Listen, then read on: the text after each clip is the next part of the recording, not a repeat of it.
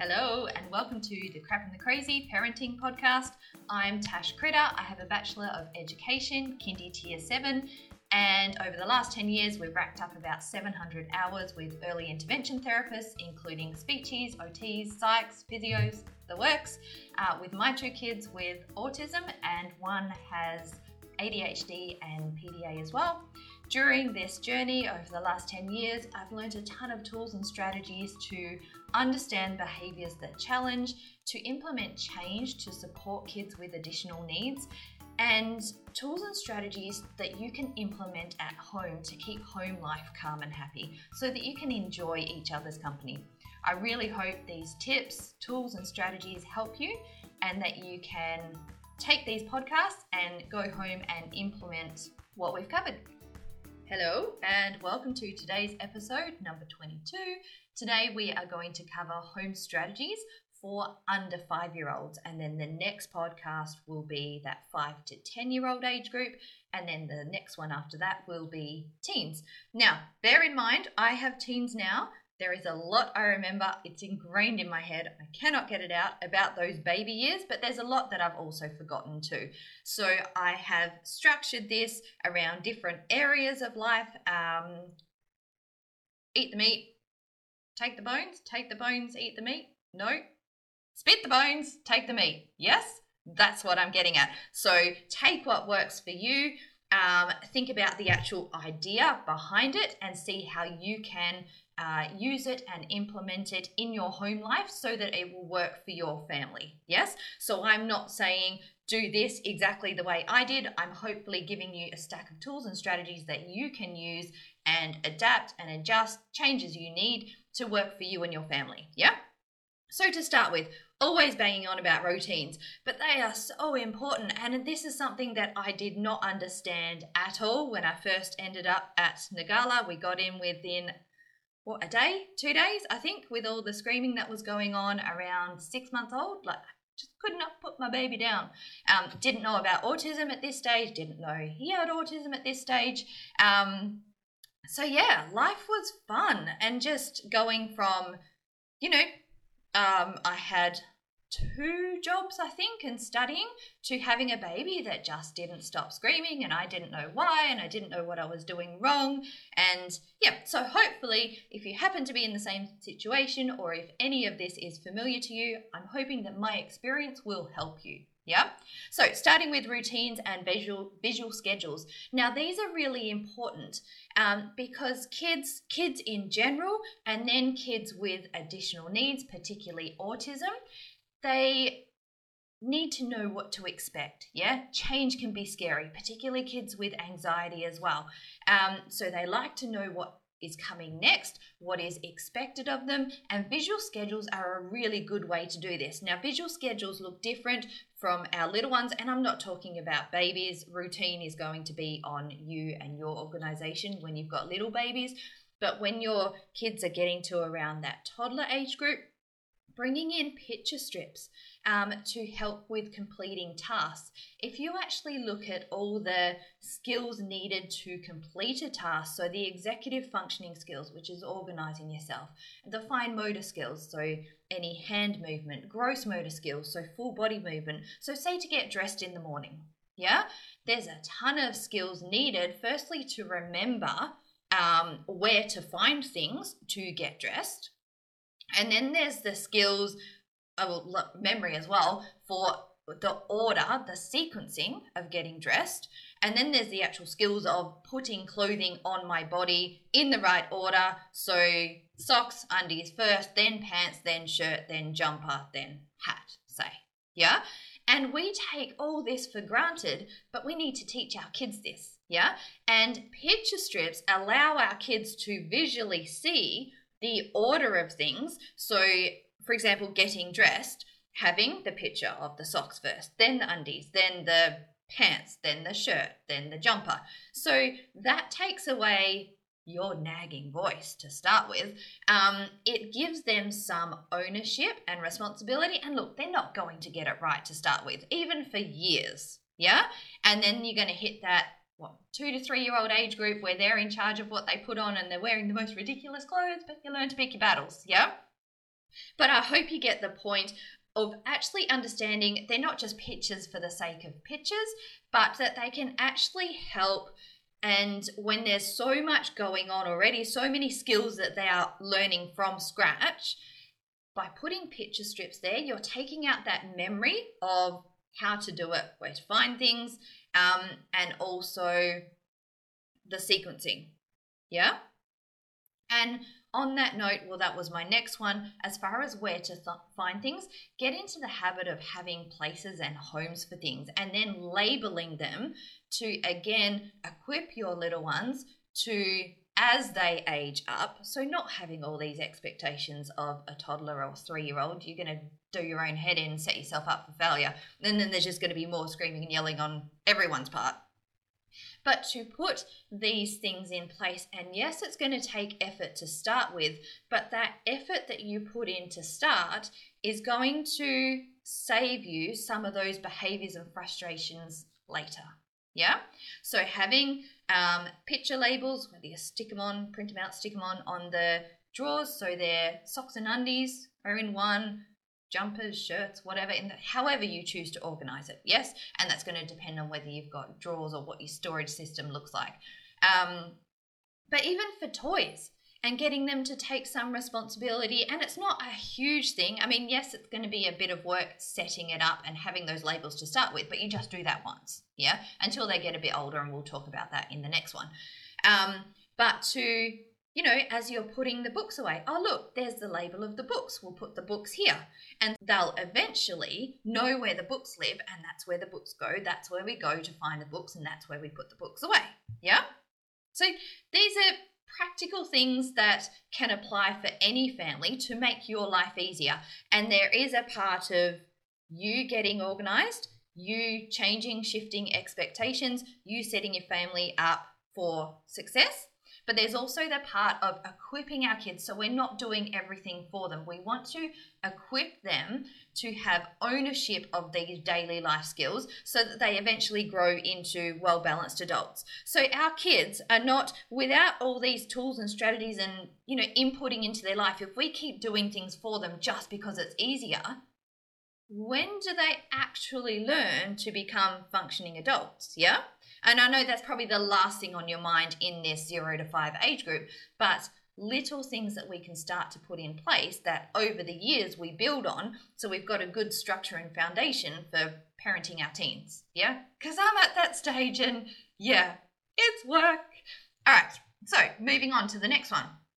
Um, transitions and using timers. So we'll often find with our little ones and with kids with autism, kids with anxiety, they don't like change. They don't like things changing. They don't like their favorite activity ending and a new one starting because with something starting, that raises up that anxiety again because it's something unknown and unexpected. Timers are a great tool to use and probably visual ones at this age group.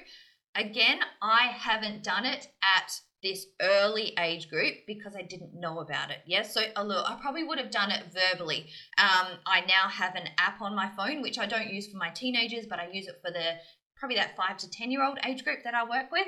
But it's an app on the phone and you get to set the timer. You can set it for 30 seconds, five minutes. I wouldn't be setting a timer for a toddler for five minutes because their their experience of time is much shorter yeah, and you, you're going to lose them.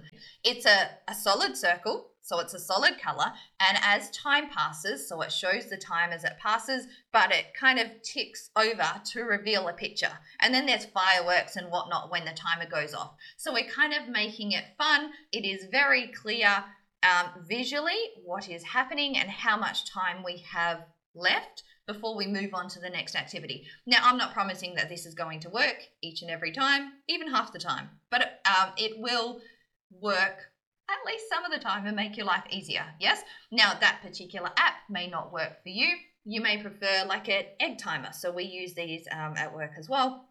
It is a probably I don't know, six inches tall egg timer. So a big chunky one. And there's five minute ones and 10 minute ones. And we um, choose that depending on the age of the kid and their ability as well. So they can visually see the sand fall through the timer before it's time to move to the next activity. At home now with teens, which I will cover properly in the other podcast, I use a microwave timer. Yeah, so look, it just depends on your kid and their interests and um, the level of how they're functioning in the home. Yeah. So use something that is meaningful to them. And we use these transitions when we're moving from one activity to another. Um, another good way to support this as well, particularly if you're using, say, the microwave timer and then you've got the fridge there, is to have the now and next visual schedule. So we have the picture and the word of what we're doing now. So right now we're reading a book. Next, we need to go to the library. Yeah, so you would have the picture of the library on there. Now, this, when you first start implementing this, particularly if you've got young ones, it's not going to mean anything yeah um, as far as the picture but as you continue to do it as you get used to this process and this routine then it will begin to have meaning they will begin to take it on board and understand now and next what is happening um, it doesn't mean they're going to like the next activity, yeah, but you're just taking away some of that anxiety, some of the unknown. It is very clear what we're doing now. It's very clear my expectation of what we're doing next. Yeah. All right, next one. Having a safe place to chill out, time out, proprioception. And I don't mean punishment timeout. I mean um, they are not coping. So we're going to move to a quieter space. Yeah. Now, if you've got little, little ones, you are going to be their quiet space. As I was with my um, first, I held him all the time all the time. I put him down for an hour at three months old, and I had that rocker. Oh, whoops! I had that rocker swing thing. Um, oh, that may change your life. Yeah, having those rocking, swinging, moving. So this is all proprioception. Proprioception is our body in or our understanding of our body in the space around us. So it includes all that movement, see this in kids that can't stay still. Um, we want to give them those movement and sensory breaks to get the energy out and to then be able to focus. I will go into that more in another podcast, otherwise, I'll be talking forever. So, with our babies, um, my boy was happiest when I was either as a little, little baby holding tight with the shh, shh, shh, shh over and over and over for hours. So that rocking, and I didn't understand it then. It was that auditory noise. So he loved white noise. Um, would often have fans on. He'd sleep through the vacuum cleaner being on. That was interesting discovering that one. Um, and then that that proprioception, that tight squeeze. So I mean, don't squeeze your babies too hard, yes, but just that firm, that firm squeeze, being swaddled as well. That's another one that can work. Now, some kids will hate it. Yes. Um, same as, you know, some kids respond really well to that deep pressure, others are going to absolutely hate it. So, this is trial and error what works for you and your kids, but something will work. Yeah. Um, I used to, and I do it with another kid at our playgroup, the so holding him around his hips, it would be, and then swinging. Now you've got to make sure the kid's short enough and you don't smash the head on the floor, but swinging him down between your legs and then back up um, so we put the crash mat on the floor as well. That probably didn't make sense. You would have to see it. But swinging the kids around. Some love being upside down. Again, some will hate it. My boy absolutely loved being upside down and swung around and just loved, yeah, loved that spinning, loved that feeling. And that made him calm and happy. Whereas someone else that does not like that, that is not going to make them calm and happy. So again, finding what works for you and your kids. As our kids get older, having a space for them so um, headphones if that works for them to block out the noise having a hidey hole like a building a tent building a fort or having a proper blacked out tent. Um, my kids used to have the ikea bed with the canopy over the top and we added screens to the side so it wasn't dark as such but it was a safe cozy place. Um, what else do we have? Weighted toys, but I would be super careful using them with under fours. So that uh, weighted blankets. Um, I didn't use them at all. I hadn't actually discovered them till my kids were quite a bit older, but there have been big safety issues around using them with younger children. So I wouldn't recommend that, but you can use weighted toys. So uh, we used with my girl the weighted bean bags so just little little tiny bean bags you know the ones that you used to throw at school to get in the pot of flag races or whatever i don't know bean bag relay Um, so little bean bags, like the 10 centimeter squared bean bags. And we used to put them on her lap in the car as well as in her backpack when she was at the shops. We also had or still have a snake. Um, so it's probably a meter long and about, I don't know, six centimeters across and he's weighted and he sits nicely around your neck and just that weight on your shoulders is very grounding as well. Now i wouldn't use that with a toddler. Mine were probably the four to five year old age group with using these. Uh, use your common sense yeah. But find little things that you can use. So think about weight think about body movement um, to yeah use as tools and just build them into your everyday lives. So I don't mean just one activity kind of in the day with these weighted tools and whatnot. I mean using them throughout the day. So whether it's every 30 minutes or hourly and build it into your day so that there's, you know, a place in your house where your kids can go to de-escalate, to calm, to be away from the noise, be away from everyone else. For some kids that may be in front of a screen I will cover that later. Um, as much as I don't like screens, our TV was pretty well permanently on. It didn't mean we were in front of it. So I very clearly remember Nemo. It was Nemo and cars. So much Nemo. Oh, and then Frozen. Anyway, um, so having the TV on, my boy would be outside. So like two rooms away from the TV, outside, the door open, so there was green. We had grass at that place. And I would then go, well, TV's on, no one's here, turn it off. He'd run back in. He could hear it from out in the garden. And yeah. So anyway, I just went off on a tangent then. Use use what works for you. Yeah?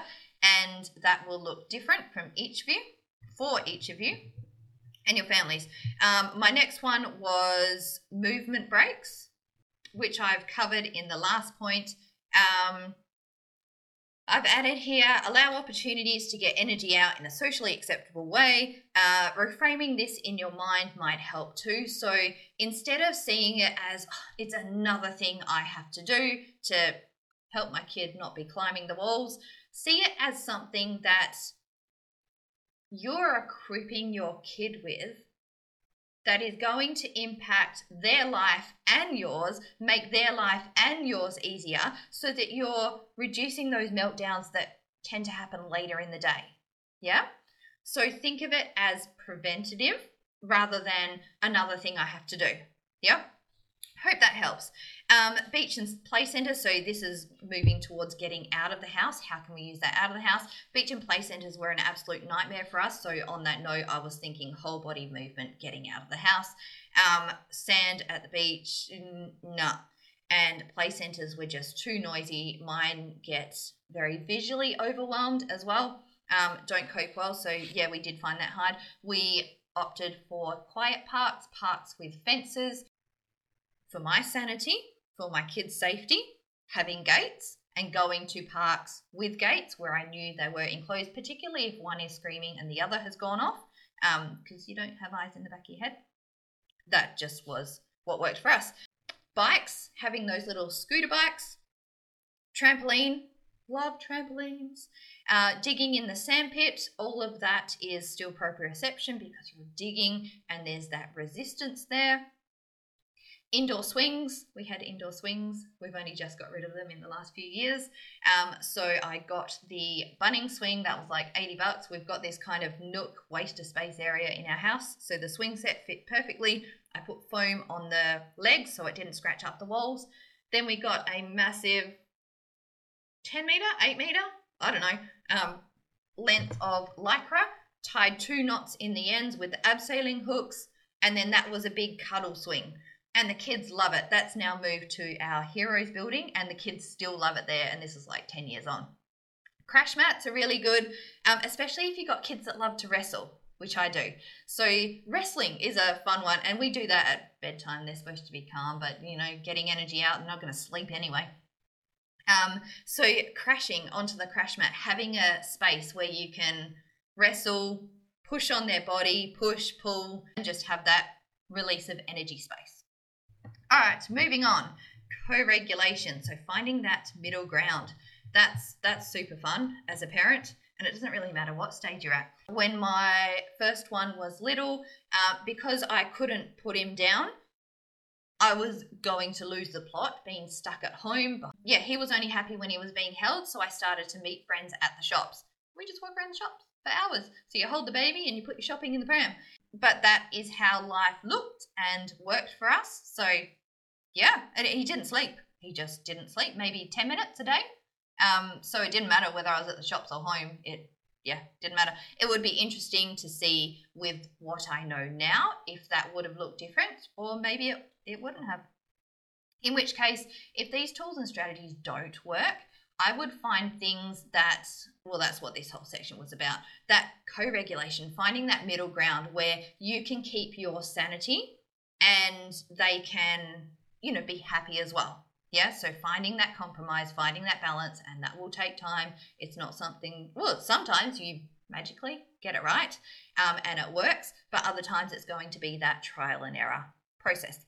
Um, for us, that also, as they probably that kindy pre primary age, we'd go to Bunnings every day. And near us, or the one we went to, there was Bunnings and Officeworks together. So we would go to Officeworks for me to look at pretty stationery, but I'm pretty sure we would do that second after being at Bunnings where they got the little trolleys, so they got to go around the store with them.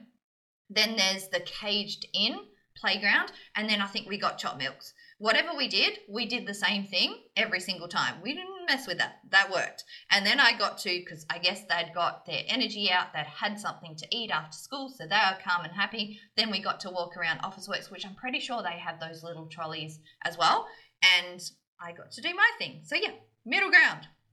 Uh, find your tribe. I'm always banging on about that. There are other people out there like you and your family yeah, particularly with autism. And it's so good. Um, so we help run a play group now, but it's so good to just hang out with other families where if your kid, I don't know, painted the dog blue that week, you can come and tell your story and there's no judgment. Yeah, it's, we get it. And for you to then find, you know, a group of people where they get it and there's not that judgment, there's not that weird side eye. Um, yeah, that's I guess it's just a part of being human and belonging and not having to defend what life looks like. Yeah? Because been there, done that, and it's not fun. Online shopping was another one that was a lifesaver. Wasn't available until my girl was a little bit older, so my youngest one. And now there's the you can order online on the app, and then you can drive your car up and stick it in the boot. That's kind of cool. Um, so not having to shop with little ones because shops you've got the bright lights, you've got the fans and whatnot in all the air conditioner units, which my boy would lie on the floor and find fans. Um, there's people and there's just there's just lots of stuff going on. All right, sleep. I've just got just write it off. There's not much you can. There is no point me telling you to get more sleep so that you can be a better mum tomorrow to help manage your kid and their behaviors. Just not going to happen at this age group. Um, so I just find joy in the small things. Um, so whether that's sitting for two minutes with coffee, if you can sit with two minutes with coffee without your walls being painted. I remember doing that once, and my kids got into my. I loved my eye makeup. Um, and I guess they just thought it was pretty crayons. So it wasn't just drawing with it, it was scrubbing the grout in the bathroom with all my eye makeup. So I do get it. Um, but if you can just find find the little things, do the best you can. Being sleep deprived, it just sucks.